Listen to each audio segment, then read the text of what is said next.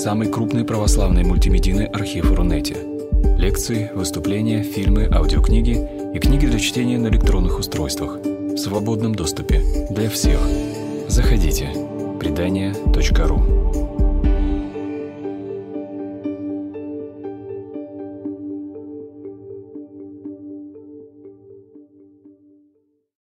Ну что ж, дорогие друзья, а, я рад приветствовать вас на возобновлении нашего цикла лекций, посвященных а, решению проблемы зла и построению теодицеи. А, прежде всего, позвольте напомнить, что мы здесь собираемся благодаря технической поддержке портала предания.ру.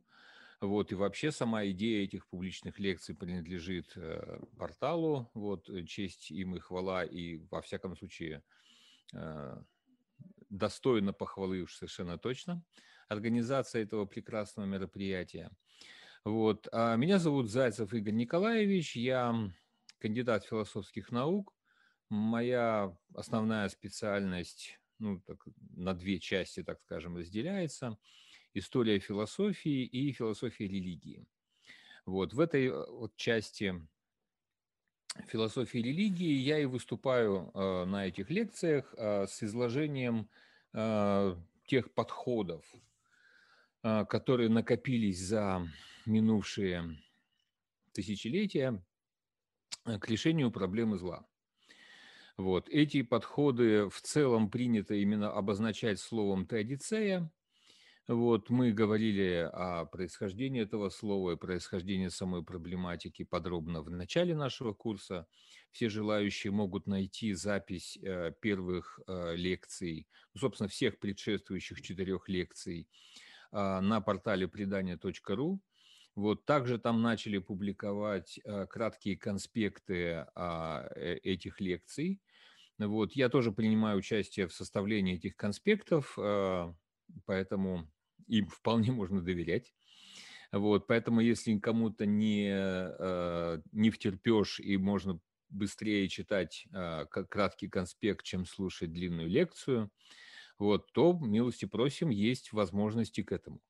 Ну и, соответственно, после того, как эта лекция завершится, она тоже в какое-то свое время появится и в видео, и аудиозаписи на портале предания – вот, также появится и краткий письменный конспект. Вот, он, правда, совсем такой тезисный, но самые главные утверждения, самые главные аргументы в нем будут а, присутствовать.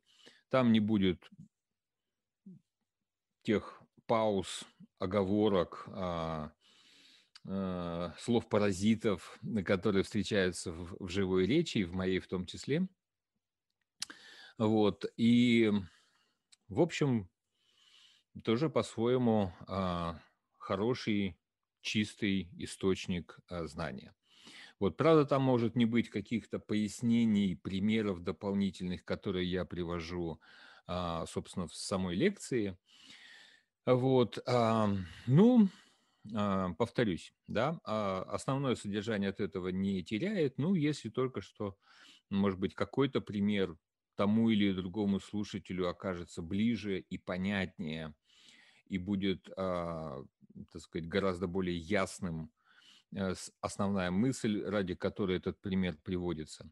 В общем, главное, что я хотел сказать, пожалуйста, а, а, присоединяйтесь к нашей лекции сейчас – вот те, кто не смогут к этому присоединиться или захотят переслушать, или как-то еще раз подумать над изложенными вопросами, вот, все будет опубликовано на портале предания.ру, организаторе наших встреч. Вот, и что ж, ну, пожалуй, на этом можно начать. Давайте я по традиции а, покажу презентацию подготовленную. Так, ага. Вот.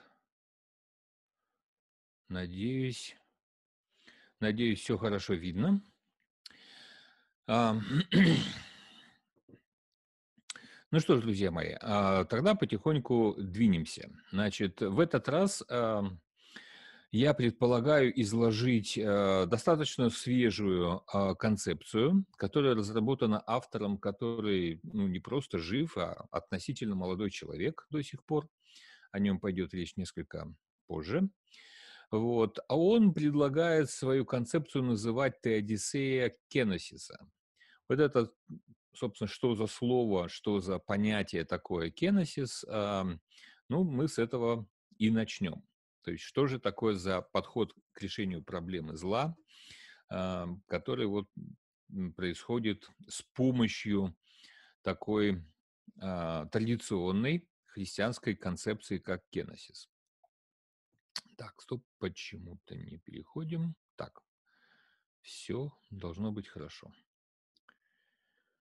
Так, чуть-чуть я подвину здесь окошечко. И все будет отлично.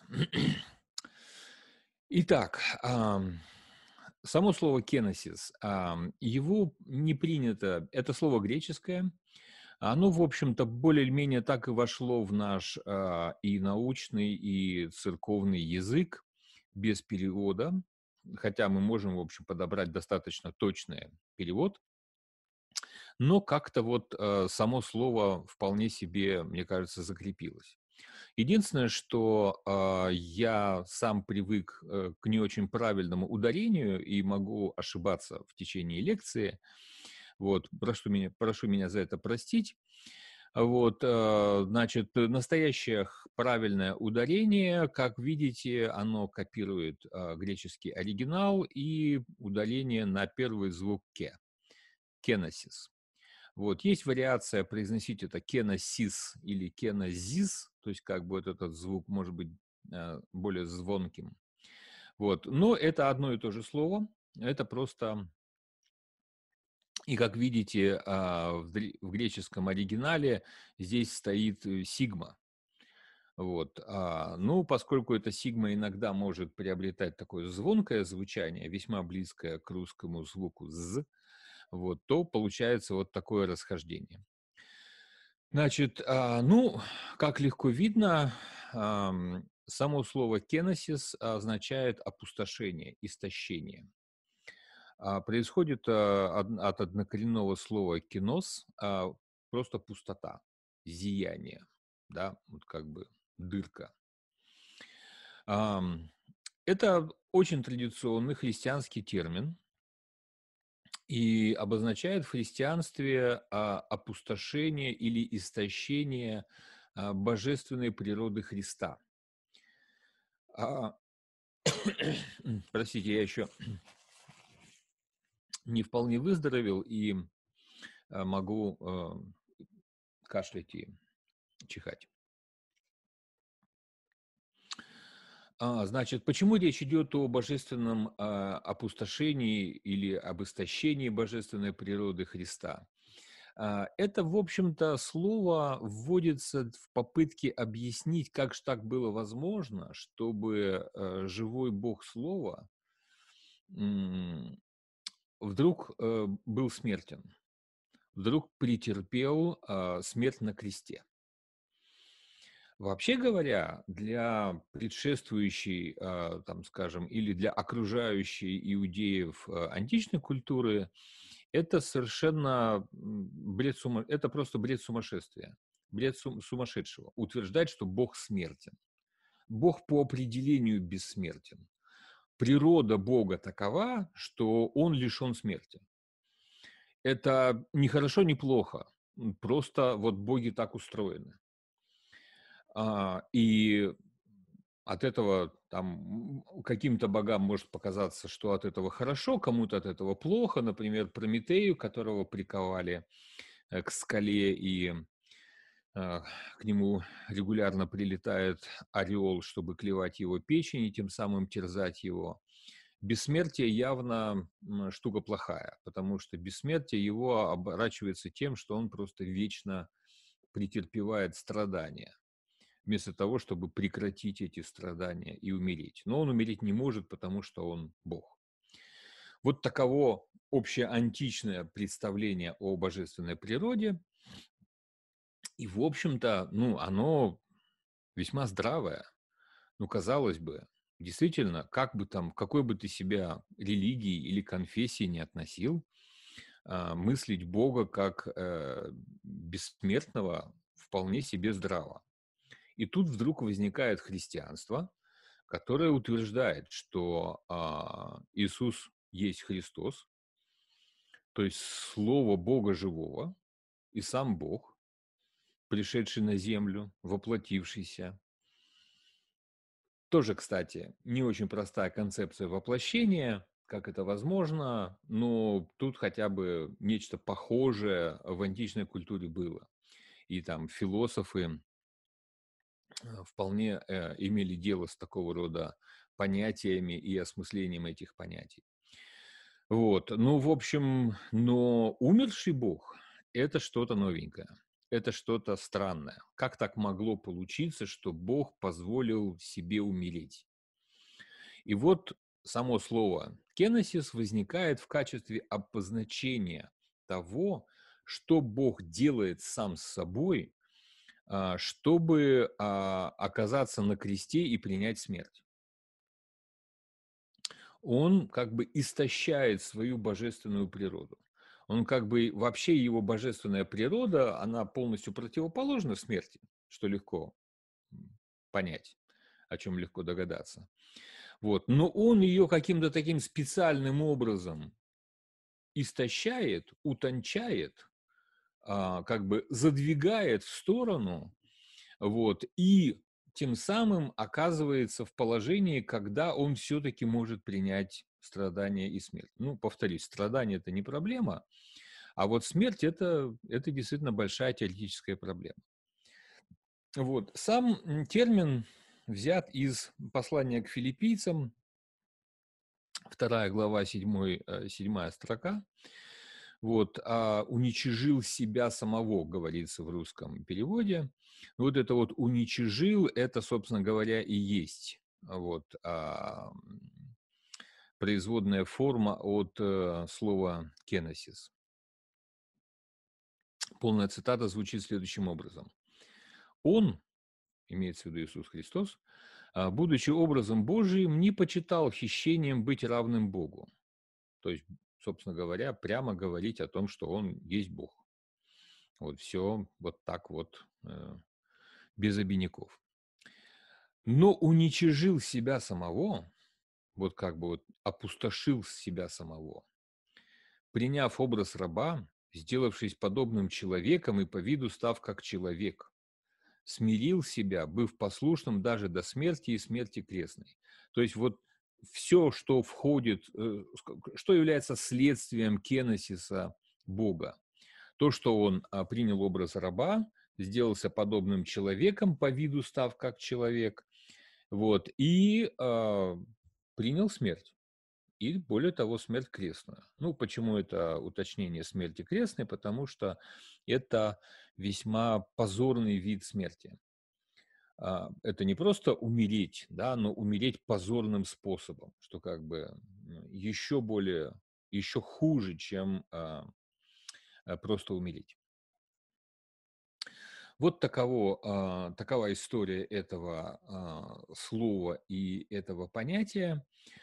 Здесь, повторюсь, еще нет ничего совершенно нового. Это просто я повторил совершенно традиционное, а, даже не знаю, насколько давно сложившееся представление о вот том, что в природе Христа позволило ему принять смерть, позволило ему умереть. Вот, собственно, автор э, концепции, о которой сегодня пойдет речь, э, Томас Джей Орт, это американский философ и богослов. ну, также он, э, не знаю, как сейчас, но изрядную часть своей жизни он был пастором э, одной из евангелических деноминаций. Вот как у меня здесь указано на слайде, эта деноминация называется «Церковь Назарета». Вот. Я, честно говоря, не очень большой знаток, э, в чем а, особенность этой деноминации, чем она так уж особенно отличается от прочих а, евангелических церквей. Ну, вот в качестве такого факта а, отмечаю. Он профессор а, в семинарии, которая является таким центральным образовательным учреждением для этой деноминации. Насколько я понимаю, эта семинария располагается в штате Вашингтон, не путать с округом Вашингтон, а, а, в котором находится столица Соединенных Штатов. А штат Вашингтон – это как бы такой противоположный практически угол э, э, Соединенных Штатов. Вот. А по типу своих философских концепций он, э, автор этой, этой теории, принадлежит вот к широкой школе, а к широкой школе открытого теизма, о чем шла речь на одном из предыдущих наших лекций. Сейчас, к сожалению, уже не вспомню, какая она совсем предыдущая или там через одну назад. Скорее всего, совсем предыдущая. Вот. А, но тем не менее, да, вот как бы есть а, то, то представление о теодицее, которое в целом эта философская школа представляет, тоже, в общем, недавно возникшее. Вот. И есть вот э, особенная концепция одного из представителей этой школы, э, Томаса Джея Орта. Так, ну что здесь еще э, сказать? Эм, да, я, кстати, неустанно подчер- подчеркиваю, я вот всегда на слайдах, посвященных тому или другому э, представителю а, мыслителю, который а, основал а, определенную школу, определенную ветвь, определенную традицию в понимании теодицеи, вот, я всегда указываю их конфессиональную принадлежность, но всегда подчеркивал и не устаю подчеркивать, что это на самом деле не очень важно, потому что конфессиональная их принадлежность почти никогда не влияет на содержание их мыслей. Ну вот, скажем, в случае с э, Томасом Ордом, а, скажем, не далее, как а, в 2014 году у него были неприятности в его э, семинарии, в которой он, собственно говоря, получил когда-то базовое пасторское образование, куда вернулся после того, как э, получил более глубокое знание философии и теологии, там, защитив диссертацию, вернулся на должность профессора, вот, и долго плодотворно там работал, но вот в 2014 году он был уволен распоряжением президента этой семинарии, потому что а, его а, взгляды существенно отличаются от взглядов, так сказать, которые наиболее обычны для вот этой деноминации под названием «Церковь Назарета». То есть он был исключен, уволен с должности профессора вот за то, что он слишком иначе относится к богословию, а, чем это принято в этой конфессии. Вот. Ну, там, правда, случилось, эта история так просто не закончилась, его поддержало подавляющее большинство коллег э, и выпускников университета, и, в общем, конфликт между президентом и э, профессором Ордом закончился в пользу профессора. А, президент был вынужден а, уйти со своего поста, вот. Ну, правда, профессор тоже там потерял в статусе, вот он Э, стал получать меньше, меньшую зарплату, э, вот, и, э, ну, просто, мы так говорим очень просто профессор, ну, как бывает профессор и профессор, бывает более статусная позиция, бывает менее статусная позиция, хотя называется, в общем, при этом должность вполне себе одинакова. Вот. И это все к чему говорю? Только к тому, чтобы мы понимали, да, что его взгляды, они, в общем, отличаются от взглядов его деноминации, отличаются от взглядов его конфессии. Это не просто трансляция некоторого богословия евангелистического, отнюдь. Это э, теория сугубо философская и богословская, которая, в общем, с большим трудом принимается в той или другой э, деноминации, в той или другой конфессии. Ну, хорошо. Вот предварительные слова, пожалуй, такие внешние, мы на этом закончим. А, так, немножко могу я подвинуть? Это не очень удобно. Давайте попробуем сделать так. Вот так, кажется, хорошо.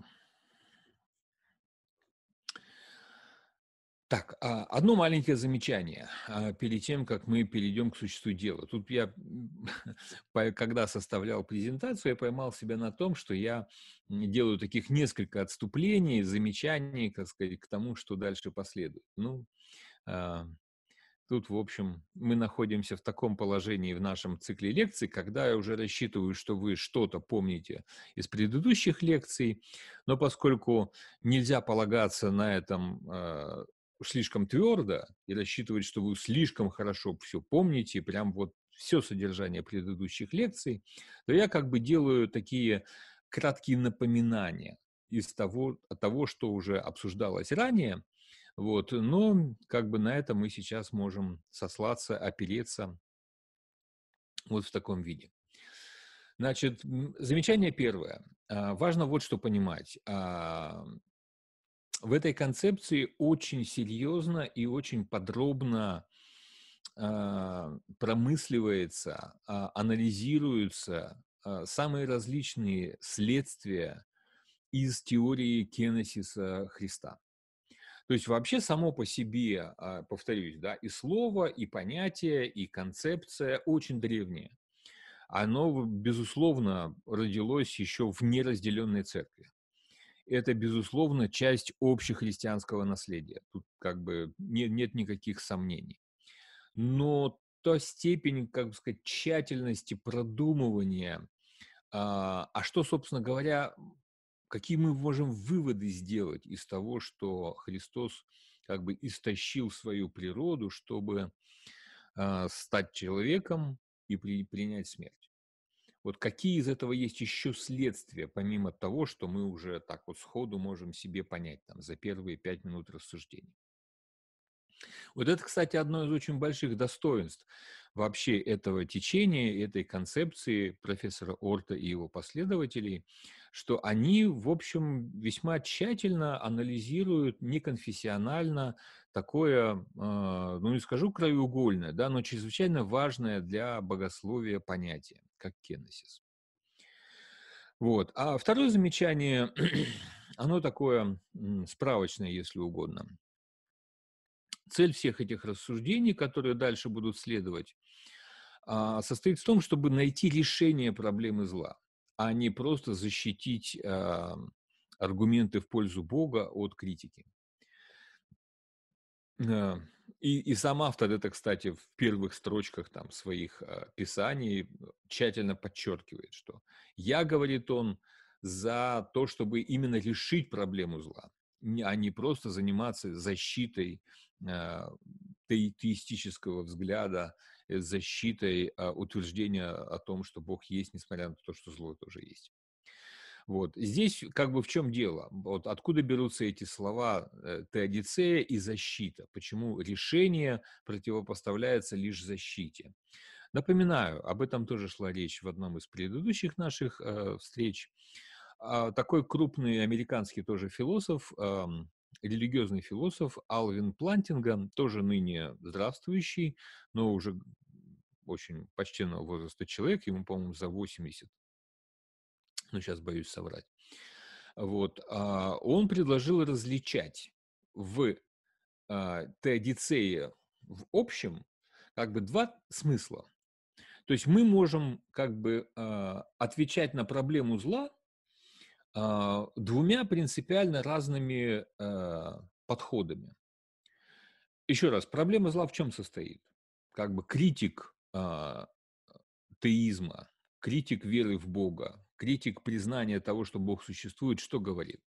Если а, зло существует, невозможно допустить, что Бог существует. Потому что непонятно, как, э, как, как они совместимы. Если бы Бог был, тогда бы он уничтожил все зло, которое есть на свете. Ну, потому что это в природе божества. Он же благой, всесильный. Вот он хочет блага, и он всесилен. Ну, какие проблемы? Уничтожил все зло, и, и все в порядке. Вот как бы отвечать на эту проблему зла можно двумя стилями. Стиль первый состоит в том, чтобы то, что он, э, Алвин Плантинга, обозначил английским словом defense. Это буквально защита. А, кстати, в нескольких русских переводах соответствующих англоамериканских философов, а, переводчики предложили это передавать словом «апология». А, но я считаю этот, эту мысль очень не, как сказать, неудачной, потому что все-таки в контексте религиозно-философских размышлений слово «апология» имеет очень а, устойчивый, закреп, давно закрепившийся смысл. Мы говорим об отцах-апологетах там, первых времен христианства, мы можем говорить об апологии христианской веры в каком-то более широком смысле и там, в современном культурном контексте. В общем, апология – это довольно э, привычное слово, которое обозначает очень определенный тип э, философско-богословских рассуждений. И этот тип не имеет ничего общего с тем, что, о чем говорит Плантинга. Поэтому я предлагаю говорить как бы буквально. Defense – это защита. Вот. Защита нацелена на обнаружение логических недостатков в аргументе от зла. То есть сам по себе аргумент от зла – это некоторая сложная мысль мы эту мысль можем проанализировать, вычленить ей составные части, проанализировать, как от одной части происходит переход к другой. И если мы обнаружим, что переход от пункта А к пункту Б логически корректен, окей, но переход от пункта Б к пункту С логически некорректен.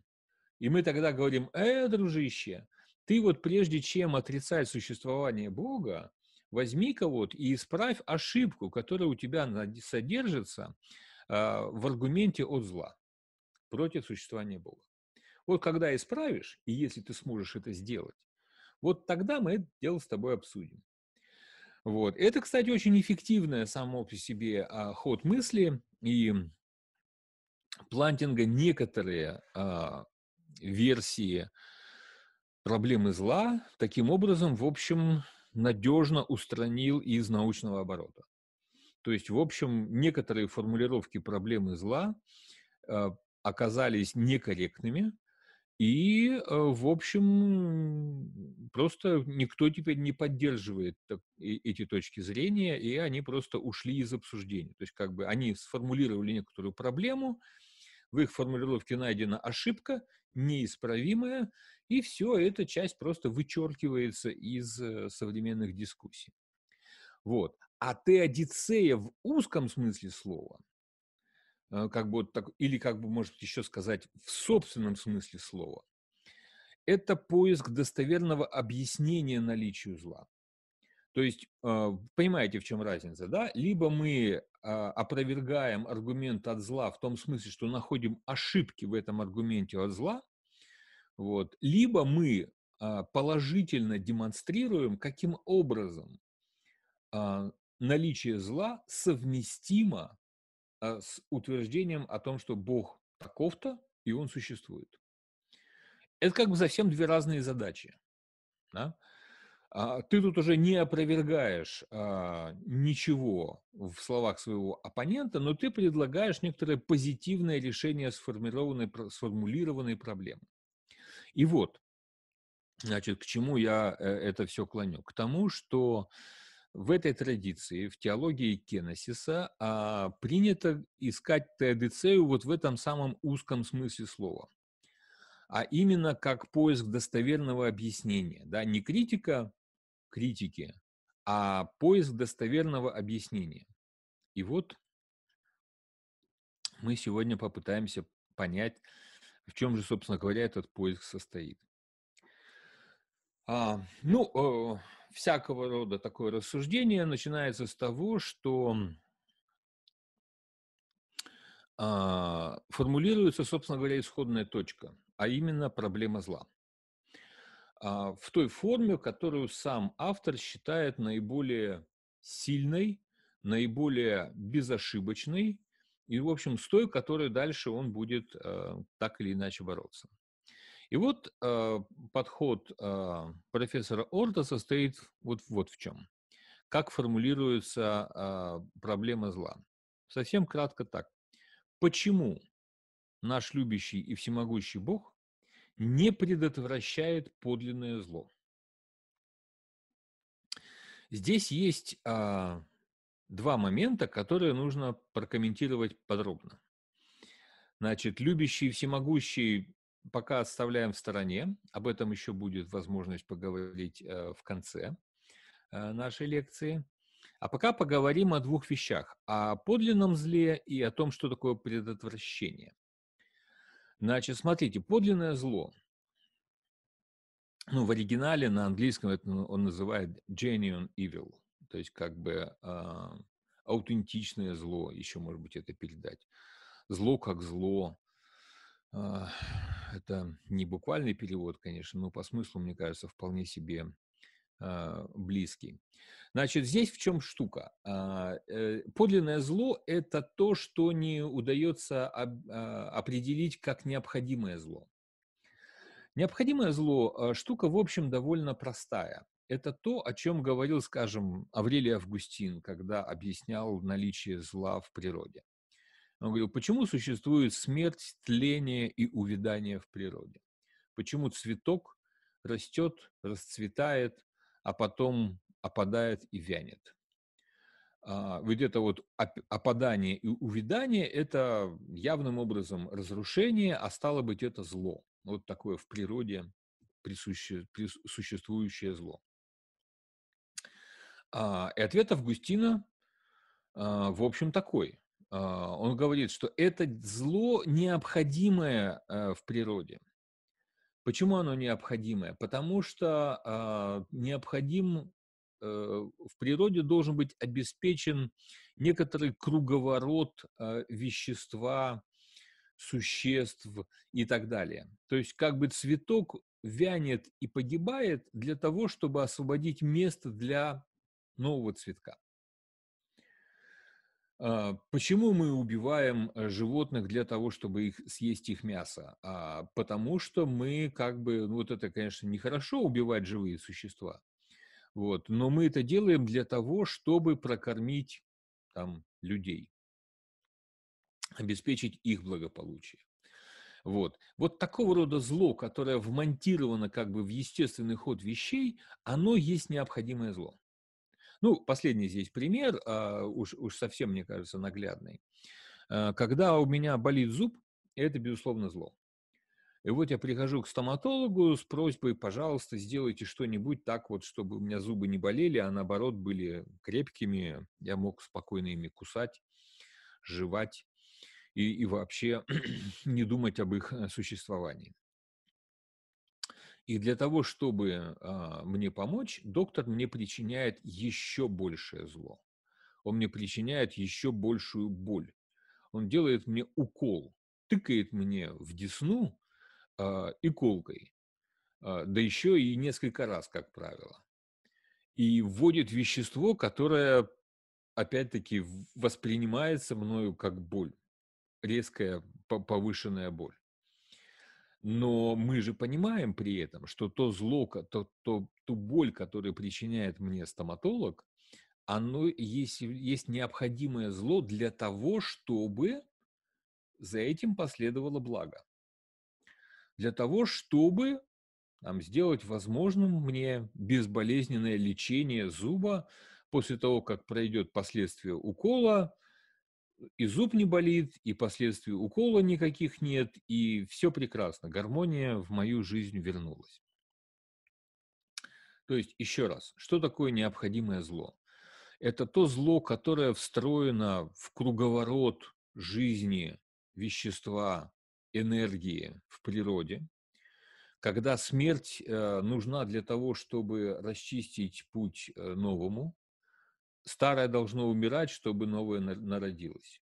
Более прекрасное или хотя бы такое же прекрасное, или еще в большее, чем оно было до того, не очень важно. Необходимое зло нужно для того, чтобы принести мне большее благо. Вот. А, ну и так далее. Вот. А все то зло, которое мы не можем объяснить как необходимое зло, мы не можем указать ему место в естественном ходе вещей, вот то зло, оно остается, собственно говоря, злом, подлинным злом, вот этим самым genuine evil. А, как бы настоящим злом, у которого нет объяснения. Вообще надо сказать, что несколько, опять-таки, отступая в сторону, эм, существует ли вот такое вот подлинное или чистое зло, или зло как зло? Это вопрос дискуссионный. То есть есть э, философы, богословы, мыслители, которые полагают, что э, вот как бы зл, этого самого чистого зла нет. Вот есть лишь а, некоторое зло, вот в смысле вот таком августиновском, да, то есть как просто необходимая часть мироздания, вот, и мы просто еще не, не, не додумались до того, в каком смысле это необходимое зло. Ну, примерно как э, ребенок, да, маленький ребенок не понимает, почему он должен терпеть боль, которую причиняет ему врач-стоматолог. Ну, вот э, ребенок кричит, сопротивляется. И вот, говорят эти мыслители, может быть, мы то, что сейчас считаем подлинным злом, таким вот злом, которым нет оправдания, мы просто на самом деле ведем себя, как эти дети, которые просто не понимают того, что еще им предстоит понять. Вот. А, ну, тоже, кстати сказать, ход мысли вполне себе допустимый.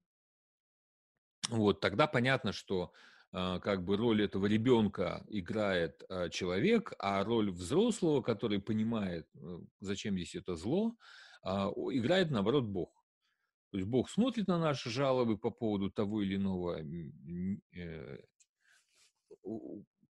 безобразия, катастрофы, и вот качает, так сказать, головой, если она у него есть, и говорит, ну, неразумные детишки. Вот, просто не понимают, чего жалуют, на, на что жалуются. А вот. А... Да, это был комментарий к тому, что э, к вот этой формулировке подлинное зло. То есть подлинное зло – это то зло, которое невозможно отнести Э, в разряд необходимого зла, который встроен в ход вещей, у которого есть объяснение, за которым следует большее благо, чем это необходимое зло. Вот, теперь слово «предотвращает». А, оно является очень существенным для а, Орта и его сторонников, а, потому что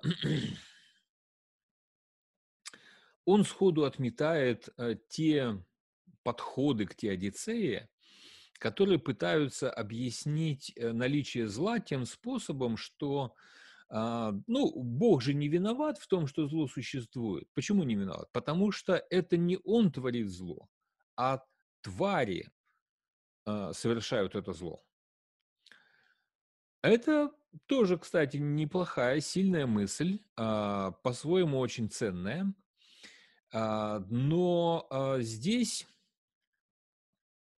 а, Орт и его сторонники присоединяются к э, одному из отцов а, реформации, а, к Кальвину, который гневно выступал против этого и говорил, что нет на самом деле никакой разницы между тем, чтобы совершать зло или чтобы допускать зло.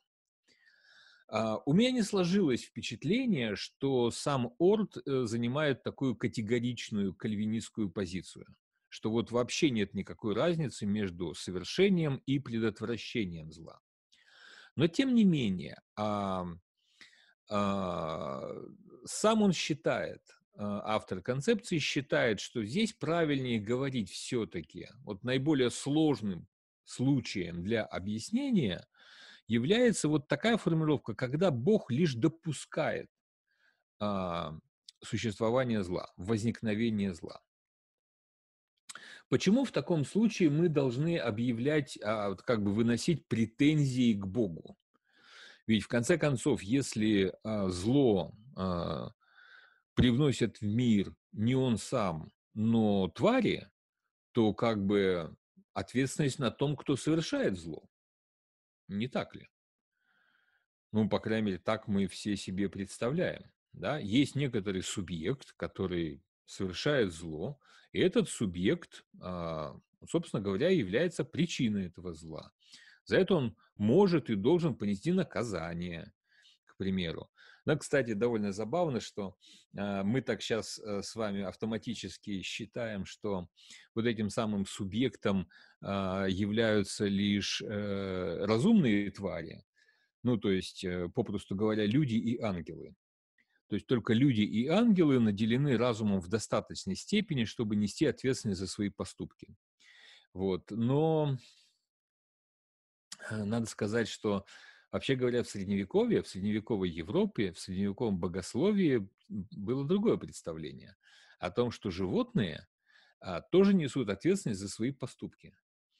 Вот. И это отдельная а, прекрасная часть э, средневековой культуры, когда там происходили судебные процессы над свиньями, над саранчой. А, в суд вызывали э, мышей. Вот. И в соответствии, кстати, с, э, ну, с общим порядком судопроизводства, как бы в суд вызывается подсудимый. Там, в данном случае мыши. Вот. Мыши должны явиться. Если их три раза вызывают, и они не являются, то только после этого суд имеет право рассмотреть, э, так сказать, дело в отсутствии обвиняемого. Ну и там с саранчой та же самая история. Вот. Ну, со свиньями обычно э, не было никаких проблем. Свиньи являлись в суд. Ну, их, собственно, хозяева приводили. Вот. Или там собаки какие-нибудь.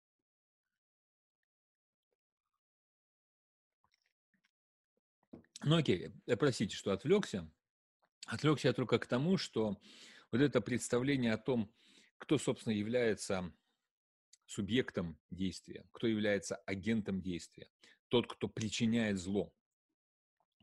Вот, мы сейчас думаем, что только люди и ангелы, но я указал на то, что в Средневековье было представление гораздо более широкое. И насекомые, и животные, иногда даже неживые предметы тоже были ответственны за причинение того или другого зла и могли отвечать перед законом.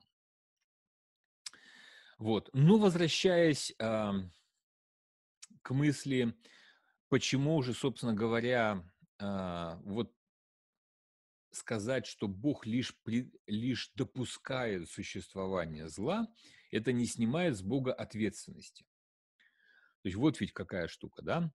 И почему мы задаем такой вопрос? Почему любящий всемогущий Бог не предотвращает или допускает подлинное зло тому, чтобы оно происходило? Здесь нам, ну это вот я выделил сам этот э, тезис, а, что нельзя построить теодицею на тезисе «зло творят лишь твари». Вот. Все равно Бог имеет к этому отношение твари как бы сами там будут расхлебывать последствия того, что они творят, вот, что они совершают, а ну, с Бога отдельный спрос, и, и почему Бог на это отвечает, вот мы сейчас посмотрим на следующий, э, следующем слайде. А, значит, профессор Рот предлагает нам следующую а, не очень гипотетическую ситуацию. Ну, я, я ее чуть-чуть модифицировал, подогнав к нашим, э, так сказать, реалиям. Э, представим себе ситуацию. Соседский ребенок разрисовал ваши окна, нарисовал на них граффити. Много, жирно, черным, что-то невнятное, непонятное, какие-то теги, буквы, э, черточки, значит, штрихи жирные, тонкие во все стороны. А рады ли вы этому? совсем нет. Что вы будете делать в таком случае, да, когда вы понимаете, что точно ребенок ваших соседей вот подошел к вашим окнам и вот, пожалуйста, из баллончика разрисовал их, э, их в граффити. Вы приходите к отцу этого ребенка и говорите, ай-яй-яй, что за безобразие? А, куда вы смотрите? А отец этого ребенка говорит, я не виноват, потому что. И дальше я раскладываю его утверждение на четыре э, тезиса. Я этого не делал, говорит отец, что чистая правда. Я не заставлял ребенка это делать. Ну, хорошо, допустим, это тоже чистая правда. Я даже не советовал ему это делать. Я лишь допустил чтобы мой ребенок разрисовал ваши окна. Теперь, внимание, вопрос. А является ли вас, с вашей точки зрения, позиция отца удовлетворительной? Вы пожмете плечами и скажете, а, ну да, точно. Ну, как бы ни, тут ни, ни с кого ничего спрашивать нельзя. Вот. Да, некоторое зло причинено, но ребенок неразумный, а с него спроса никакого, с отца тоже спроса никакого, потому что смотрим вот эти вот четыре тезиса готов спорить, что вы не согласны с тем, что э, отец или мать, не знаю, там, кто там у него из родственников э, старших за, за него отвечает, э, ничем не виноват. Наоборот, вы скажете, а почему ты допустил, чтобы твой ребенок вот безобразничал? Ты же желаешь своему ребенку только всего хорошего. Ты же желаешь, чтобы он вырос там, хорошим, порядочным э, человеком, э, достойным членом общества, вот это все. И как это, извини меня, совместимо с тем, что ты допустил, чтобы он разрисовал вот наши окна? Разве так себя ведут порядочные люди? Разве это нормально? Разве это по-соседски? Э, ну и так далее, и так далее, и так далее. Да? То есть вы, безусловно, не согласны с таким отцом, и вы, в общем, ваша позиция, я думаю, понятна и близка каждому.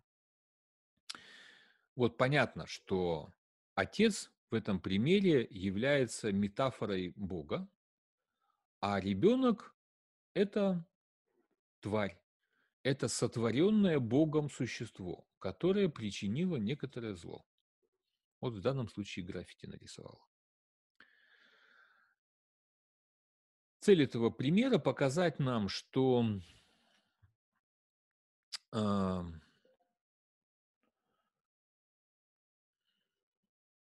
что Бог ответственен. Даже если мы говорим, принимаем ту точку зрения, что все зло, Бог не творит никакого зла. Никогда и ни в каком смысле. И не проектировал никогда никакого зла но Бог лишь допускает, чтобы твари совершали зло, а, все равно Бог ответственен за то, что Он это допускает. И почему ответственен? Вот наш пример, мне кажется, и достаточно проясняет мысль а, профессора Орта. Итак, а, вот он выдвигает некоторые утверждения, которое ему представляется истинным, и, в общем, оно выглядит действительно вполне себе э, адекватно. И в каком-то смысле это, кстати сказать, э, такая модификация э, исходного вопроса про, о проблеме зла, вот этого вопроса. Вот.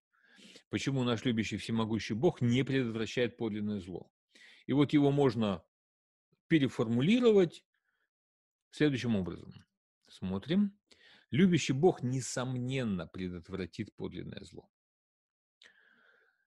И дальше ключ, ключевая оговорка. Если это в принципе возможно.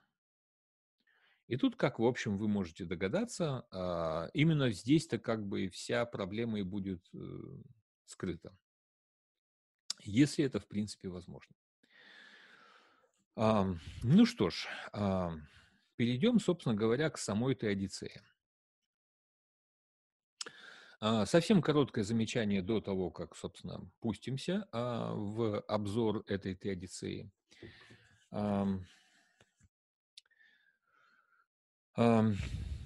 Замечание довольно краткие. Значит, прежде всего, сама Теодицея, она состоит из пяти компонентов. А каждый из этих компонентов мы можем а, обсуждать и понимать в отдельности, но, а, говорит профессор Орт, значит, только интегральное соединение всех пяти даст нам достаточную теодицею. Ни один из пяти аспектов сам по себе недостаточен. А он, кстати сказать, это не означает, что эти аспекты между собой, так сказать, равны. Вот сам автор говорит, что ну вот из них э, э, там четыре аспекта важны, но как бы так важны, да. А вот есть один пятый аспект, который самый важный, самый сложный для понимания, и он вообще краеугольный. Вот, и, и про него, так сказать, посвящено там большая часть его текстов э, обсуждению именно этого момента. Вот, а этот аспект, э, вот тут я не очень знаю, как перевести на русский язык правильно. А, он там использует английское слово э, sovereignty, ну, как бы суверенность, а, независимость. Вот когда мы говорим, что э, страна наша суверенна, это что означает? Это означает, что она независима, она, а, ну, как сказать, живет по своим собственным правилам, не подчиняясь правилам каким-то навязанным ей со стороны. Вот суверен или суверен – это, собственно говоря, владыка той или другой земли. Вот, э, Господь, э, господарь, э, какое еще есть русское слово, господин. А, да, вот когда Иван Грозный там пишет, что «я господин земли русской», вот он имеет в виду то, что в Европе европейский царь король, князь, герцог говорит, когда он говорит, я суверен своей земли. Вот я как бы здесь самый главный. Я здесь владыка, я независим на этой земле. И вот я в этом смысле а, в этом смысле это слово существует. Вот. Как это слово лучше переводить на русский, особенно в этом контексте, мне не очень понятно. Ну, из дальнейшего, я думаю, это станет ясно, в чем тут, собственно говоря, сложность. Вот. Ну, пока посмотрим на, э, собственно говоря, эти аспекты. Значит, прежде всего, аспект сострадания. Это то, кстати, вот тоже а, совершенно справедливо профессор Рут говорит, что это та концепция Бога, которая а, дика и непривычна античной культуре, в которую впервые пришла благая весть. А именно в том, что Бог страдает, а, но это еще так себе, это еще, это еще возможно. Там Прометей тоже может страдать от того, что ему печень клюют. Но то, что Бог сострадает людям, то есть он как бы им сочувствует, он сопереживает людям, вот эта вещь для античной культуры довольно дикая, непривычная, но совершенно ясно а, необходимая для христианства.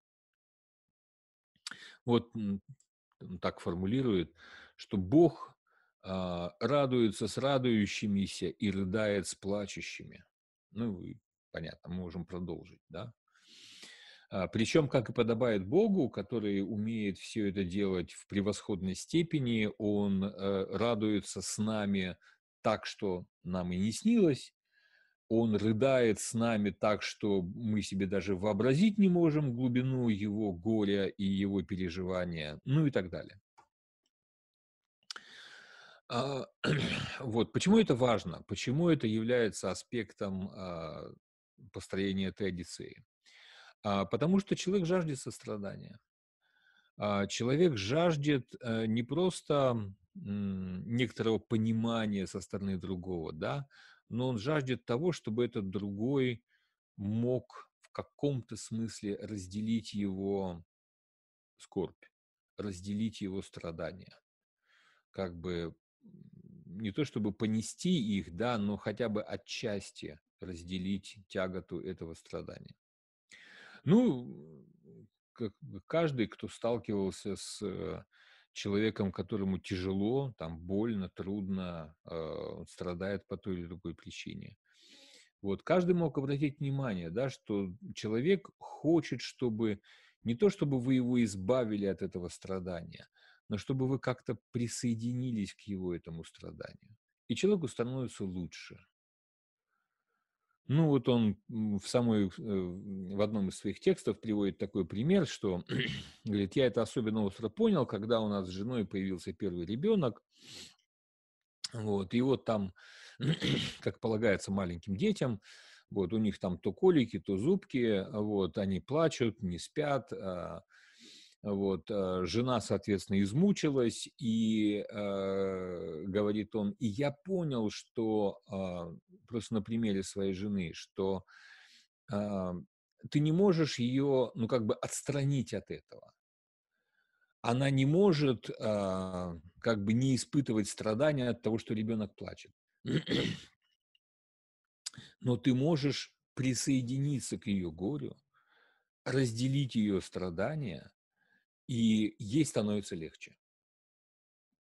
Ну и наоборот, соответственно, да, если какое-то горе у мужа, то жена, которая разделяет его горе, просто тем самым при, доб, приносит ему облегчение. Хотя, казалось бы, да, вот эта метафора, что разделить горе. Но мы же на самом деле ничего не делим. Это же не так дело обстоит, что ты возьми 50% моего горя, и мне от этого станет легче. Нет, все мое горе остается со мной. Все мое страдание остается со мной. Но просто человек, который рядом, который разделяет это страдание, ну вот опять-таки, да, вот метафора разделяет, он ничего не разделяет, он просто сострадает вместе с тобой. Вот. Казалось бы, от этого не должно становиться легче, но и становится. Вот. И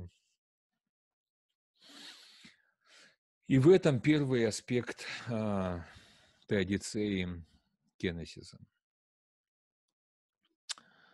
А, аспект назидания. Или в оригинале там сказано didactic аспект, а, то есть как бы дидактический аспект такой. А, может быть, еще знаете, как это, педагогический какой-то аспект. А, А, здесь смысл этого аспекта в чем? А, собственно говоря, Орт обращает внимание на довольно традиционную вещь, которая, а, о которой думали, о которой рассуждали задолго и до него, вот, а именно, что Бог использует зло для осуществления блага. И в целом, и в любой частности даже э, изобретает такое выражение, я просто говорю изобретает, потому что я раньше такого не, не видел. Бог выжимает, буквально как бы выдавливает из зла все возможное благо, какое только получается. Как бы в, сквиз настолько, что как бы вот выдавливает из него как вот пасту из тюбика, которая вот уже там плохо идет. Вот ее еще давишь, давишь, давишь, и такой все-таки выходит еще некоторая часть э, блага. Почему я говорю, что это традиционно? Потому что, ну, вот я здесь привожу тут известную цитату из Гёта, из э, его, его Мефистофеля, который говорит, э, там, Фауст его спрашивает, э, ты кто? Он говорит, я часть той силы, что вечно жаждет зла и вечно совершает благо. Тоже, кстати, если вдуматься, а, весьма трагичная штука. То есть если Мефистофель действительно таков, если он вот та сила, которая как бы по природе стремится к тому, чтобы э, совершать зло, и каждый раз совершает благо, не потому что э, Мефистофель так э, захотел, да, а потому что Бог сильнее. Бог извлекает, оборачивает любое зло во благо, вот, то это, конечно, должно быть невероятно э, тяжело Мефистофелю. Э, не то, чтобы я предлагал посочувствовать Мефистофелю, вот, но какая-то весьма немаленькая трагичность и э, в его образе тут точно есть. Ну, в общем, я все к чему? К тому, что а, зло, которое совершается тварями, но Бог каждый раз по поводу каждого такого совершенного зло, зла, он употребляет это зло для того, чтобы каким-то образом, тем или иным способом из него извлечь благо. А, важно подчеркнуть, и, кстати, на этом много раз и подробно а, профессор Рорт останавливается, что зло, тем не менее, не есть часть божественного замысла. Это отдельный гнев, он говорит, что есть тут всякие мыслители, которые думают, что э, как бы зло – это некоторая часть божественного плана. Вот Бог задумал мир таким, каков он есть, вместе со злом. И как бы вот согласно проекту зло в этом мире присутствует. Да ничего подобного, говорит он. А, зло не есть часть проекта. Бог его не проектировал. Вот. Но Бог спроектировал тварей, которые могут совершать зло. А вот и если совершают, то стало быть зло появляется. И тут как бы появляется Бог, и в это вот э, назидание наше в чем состоит, да? Обучение наше, педагогика такая божественная состоит в том, что Бог обращает зло во благо, выжимает из этого зла столько блага, сколько это в принципе возможно. Аспект целительный. А, ну, это тоже, по-моему, вполне себе традиционная и понятная штука. А, по крайней мере, я ничего в этом э, необычного не вижу. А, Бог прилагает все усилия к нашему исцелению. Вот. Проблема лишь с нашей точки зрения состоит в том, что некоторая часть наших ран может быть уврачевана лишь в будущей жизни. Поэтому ну, тут как бы тоже вот есть некоторые объективные ограничения вот этого врачевания. Вот так-то, если бы еще Бог не прилагал этих усилий, так мы бы тут сами себе друг другу, друг дружке такого бы напричиняли, что прям давно бы уже умерли от ужаса и боли. Вот. Но его усилия приходят, приносят нам исцеление, облегчение, вот. но не до конца, потому что некоторые наиболее тяжелые раны – а, лишь в будущей жизни. Кстати, мне было бы любопытно почитать, э, что именно он имеет в виду. Вот, ну, так, не, не нашел конкретных пояснений, что же это такие за специфические раны. Но так чисто а, из общих соображений вполне, мне кажется, это разумное предположение, что некоторые э, раны неизлечимы в этой жизни, слишком, слишком они глубокие.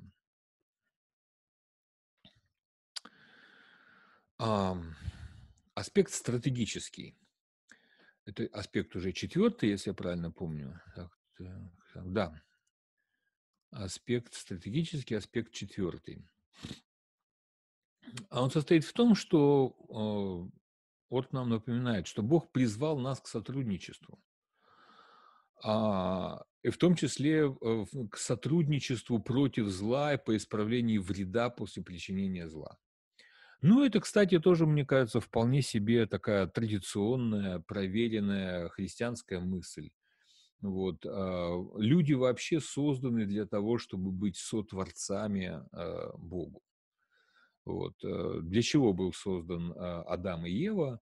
Или просто Адам как, как цельный человек, как человечество вообще? А, для того, чтобы вот э, жить, э, ухаживать за раем а, и быть таким вот соработником Бога. Бог потрудился, создал небеса, землю, в том числе и Эдем, вот этот сад. Вот. А человек – садовник в этом саду, в этом райском саду. Вот. А другое дело, что он там как-то отвлекся на другие дела и поэтому потерял свой пост садовника вот, был уволен, так сказать, с работы. А, вот. А, но тем не менее. Вот. Опирается в данном случае на послание к римлянам 8.28. Э, Притом знаем, что любящим Бога, призванным по его изволению, все содействует ко благу. Вот. Ну, единственное, что, смотрите, да, в самой цитате как-то так звучит, что все содействуют как благу, как будто бы это что-то такое, что, а, что таков ход вещей, да, что уж если ты а, присоединился к любящим Бога, то для тебя теперь все будет содействовать как благу. Вот. Но он здесь подчеркивает другое, что это не то, чтобы так оно просто будет само по себе, а ты просто призван к тому, чтобы содействовать ко благу. То есть это не то, что так вот на халяву, да, а, перешел на сторону Бога, и дальше можно сидеть, э, откинувшись на спинку кресла, свесив ножки и ничего не делать. Нет, ты призван к тому, чтобы э, сотрудничать с Богом и содействовать ко благу. Как бы содействовать как бы в том смысле, что совместно действовать к благу. Вот. И последний, самый важный аспект, аспект вот этой самой суверенити, независимости, владычества и так далее. Ну, прежде всего, а, а, что имеется в виду? А, чья независимость? Независимость Бога. Но дальше, э, что, в общем, как бы вполне может быть ожидаемо, но дальше оборот мысли несколько неожиданный. Вот совсем как бы в сухом остатке многочисленные аргументы здесь а, профессора Орта сводятся вот к чему. Вот я попытался это так вот сформулировать. Бог не может отменить ужасное зло, так как в этом случае он изменит самому себе. То есть как бы он нарушит свою собственную независимость. Он уничтожит свое владычество, вот это вот суверенити. Вот видите, почему мне здесь трудно а, как бы с переводом, потому что а, не очень понятно, какое русское слово здесь подходит. Кстати сказать, если у кого-то есть, э, помимо вопросов, тут какие-то предложения, вы, пожалуйста, тоже их там задавайте э, вам известным образом. Потом организатор мне помогут э, их, их услышать и, или прочитать. Вот. Ну, в общем, вот. То есть, еще раз, да, почему Бог не может предотвратить ужасное зло, потому что для предотвращения этого зла Бог должен разрушить себя, как бы отказаться от собственной природы. Причем э, тоже ведь какая штука, да? В чем главная фишка этой природы божественной? Э, в кеносисе. То есть Бог почему не вмешивается и не уничтожает э, чудовищное зло? Э, потому что это э, нарушило бы его природу в смысле кенесиса, то есть в смысле опустошения его природы. То есть для того, чтобы проявить себя в полной смысле Богом, но это проявление в полном смысле Богом уничтожит его вот эту сущностную фишку – э, сущности Бога, а его кеносис, его умоление в качестве Бога.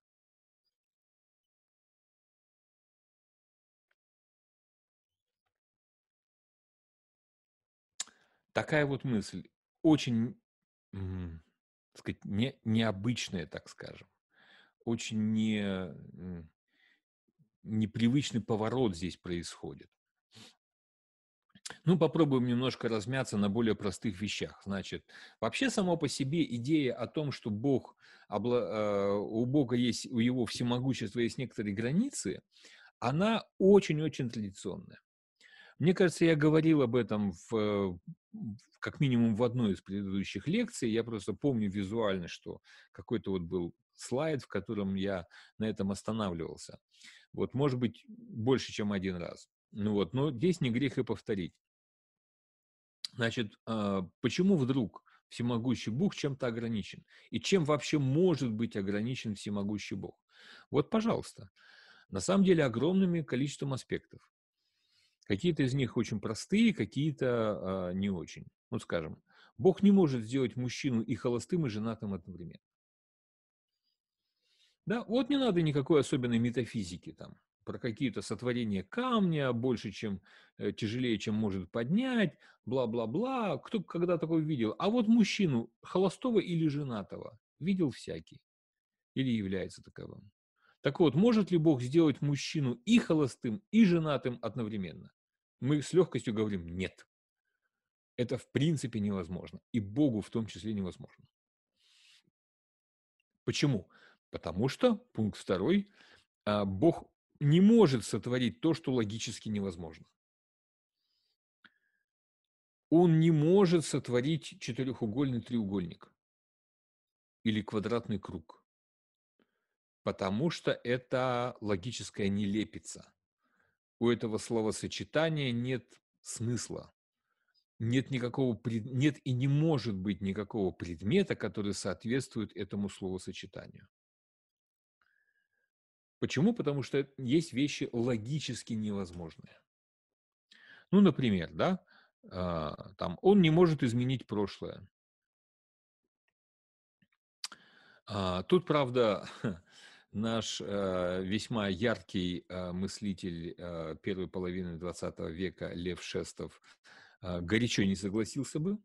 Вот у него прям есть целое сочинение Афины и Иерусалим, где он много и гневно говорит о том, что надо же, вот как бы проклятые схоласты чего придумали, что Бог не может бывшее не, сделать небывшим. А, это что за ерунда, говорит он. вот. Почему это такое ограничение на всесилие Божие? Вот. Что это такое они там себе напридумывали в своей схоластике, в своих Афинах? Вот. У нас тут в Иерусалиме вот, все нормально, Бог может. Лев Шестов может гневаться сколько угодно, но а, подавляющее большинство богословов, философов, мыслителей – Э, сходится на том, что, ну, как он не может сотворить логически невозможного, так и не может изменить прошлое. Он не может сделать бывшее, то есть то, что уже случилось, не бывшим. А, следующий пример, да, Бог не может создать то, что само в себе не обладает возможностью. То есть, как бы а, это очень близко к тому, что логически невозможно.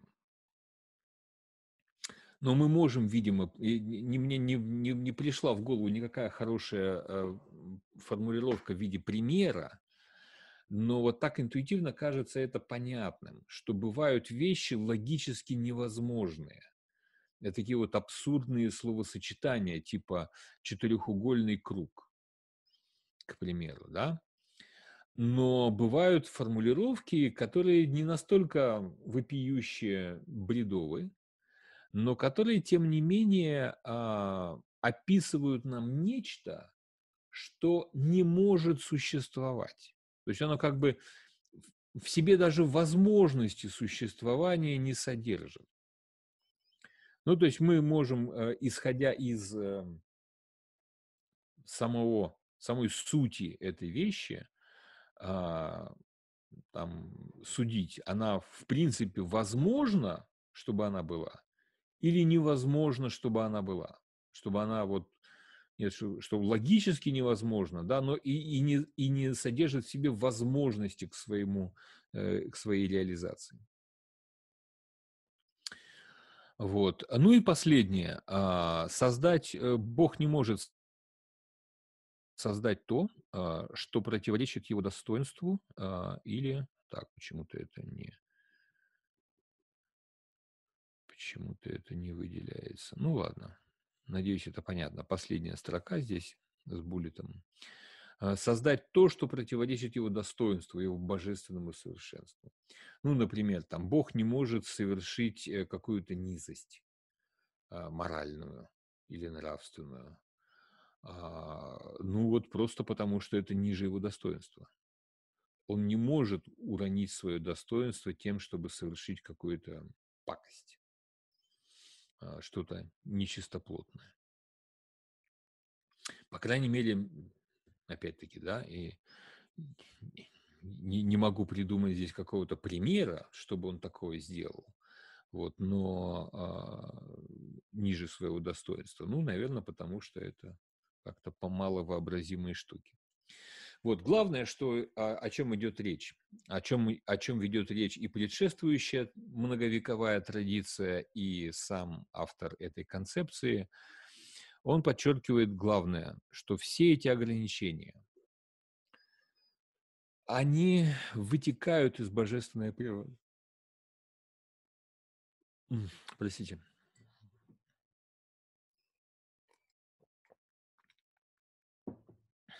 Они вытекают из божественной природы. Они не являются внешними. Вот тут, наверное, да, в, в этом проблема. Многие э, из тех, кто сталкиваются впервые с мыслью о том, что у всесилия Бога есть а, ограничения, а, возражают так, что, ну, а, а кто или что может быть какими-то внешними рамками, ограничивающими, сковывающими Бога?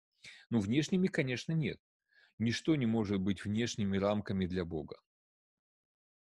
Но если эти ограничения есть просто необходимые следствия из его божественной природы, то тогда это не что-то внешнее для Бога. Это его как бы внутренние, его собственные ограничения.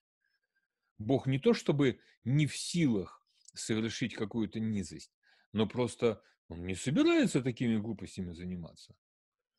Ну, как бы чисто физически, наверное, мог бы. Но как моральный субъект, да нет, просто не может. Потому что не собирается.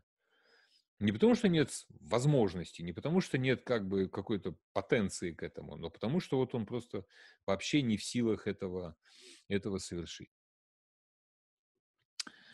А, ну и, наконец, последняя, да, такая финальная штука. А, таким образом, вот если представить в качестве ужасного а, преступления такую вещь, как изнасилование и убийство ребенка, что мешает Богу предотвратить? Мешает то, что Бог не... Для него одним из этих внешних, внутренних ограничений является то, что он оставляет человека свободным.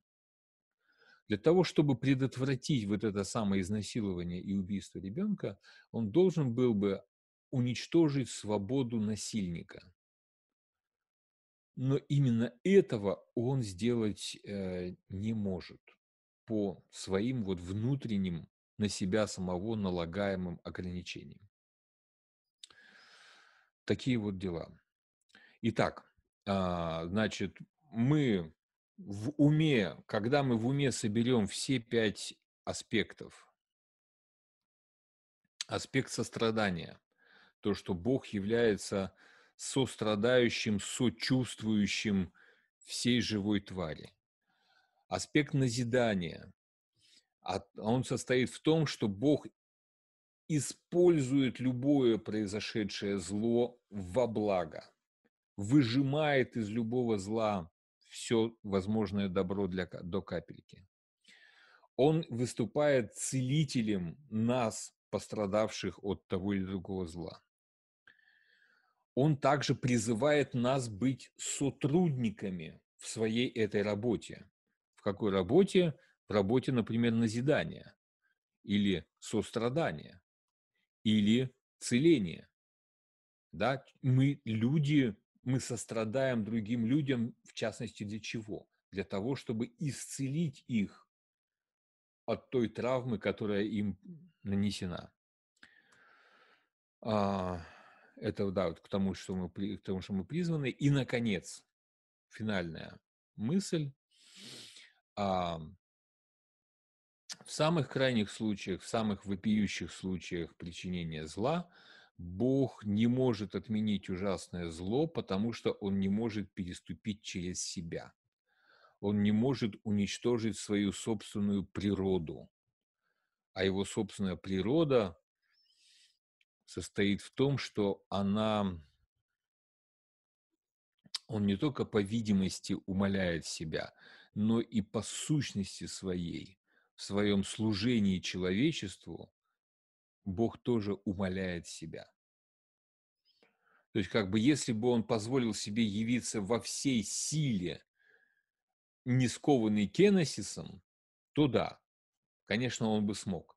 Но поскольку кеносис является уже частью его собственной сущности, это часть его как бы самоограничения, умоления, ослабления.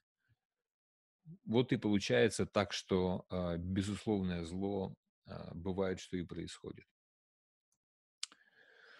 Вот. А, ну вот, в, э, прошу прощения, если я несколько дольше говорил, чем а, планировал, а, планировалось. А, А, как всегда, оставляю вопрос, время для вопросов, если они есть, или каких-то предложений, заданных через обычные формы, для вас привычные. В том месте, где вы смотрите эту трансляцию, должна быть возможность для оставления вопросов, комментариев. Вот. А краткий анонс э, следующей э, лекции. Она будет посвящена э, тоже такой современной э, школе э, религиозной философии, общее название скептический теизм. Это такой вот э, теизм э, скептика. Вот. В чем, э, на что этот скептицизм обращен, об этом поговорим отдельно. Это очень ну, с одной стороны, сложное философское течение, с другой стороны, в некоторых своих вот базовых таких сущностных чертах, в общем, вполне понятное, мне кажется. По крайней мере, мне кажется, я могу это изложить э, чрезвычайно ясным, доступным всем нам э, способом. Вот. А об этом пойдет речь в следующий раз. А, день как бы будет определен в следующем месяце в свое время. Вот, надеюсь, никакая моя хворь очередная не помешает этому. Вот, и мы с вами встретимся и поговорим о прекрасном скептическом теизме, который возникает в 90-е годы э, прошлого века, то есть ему там порядка не больше 30 лет этому философскому течению. Все, благодарю за внимание. А, и с большим удовольствием а, Выслушаю ваши вопросы, замечания, пожелания. А. Так, прошу, если у нас есть что-то, Максим мне, я надеюсь, поможет узнать, какие у нас есть вопросы. Игорь Николаевич, большое спасибо вам за содержательную, интересную лекцию. А, вопросов и предложений, замечаний нет к счастью или к сожалению, это вопрос философский. Вот. Надеемся на новую встречу с вами в следующем месяце. Большое спасибо. Понятно. А, ну что ж, тогда еще раз спасибо порталу предания.ру за саму идею, за организацию, за техническую поддержку. Вот. И, в общем, что ж, а, тогда до следующих встреч. А, пожалуйста, оставляйте свои комментарии под э, публикацией записи на портале предания. Я не так, чтобы каждую неделю, но я стараюсь туда захаживать, посмотреть, есть ли что-то, на что я могу ответить содержательно. Вот, пожалуйста, какие-то соображения, мысли, а, критика, а, ну, все только приветствуется. Вот, еще раз большое спасибо всем присутствующим порталу предания. Вот, а, и до нашей следующей встречи. До свидания.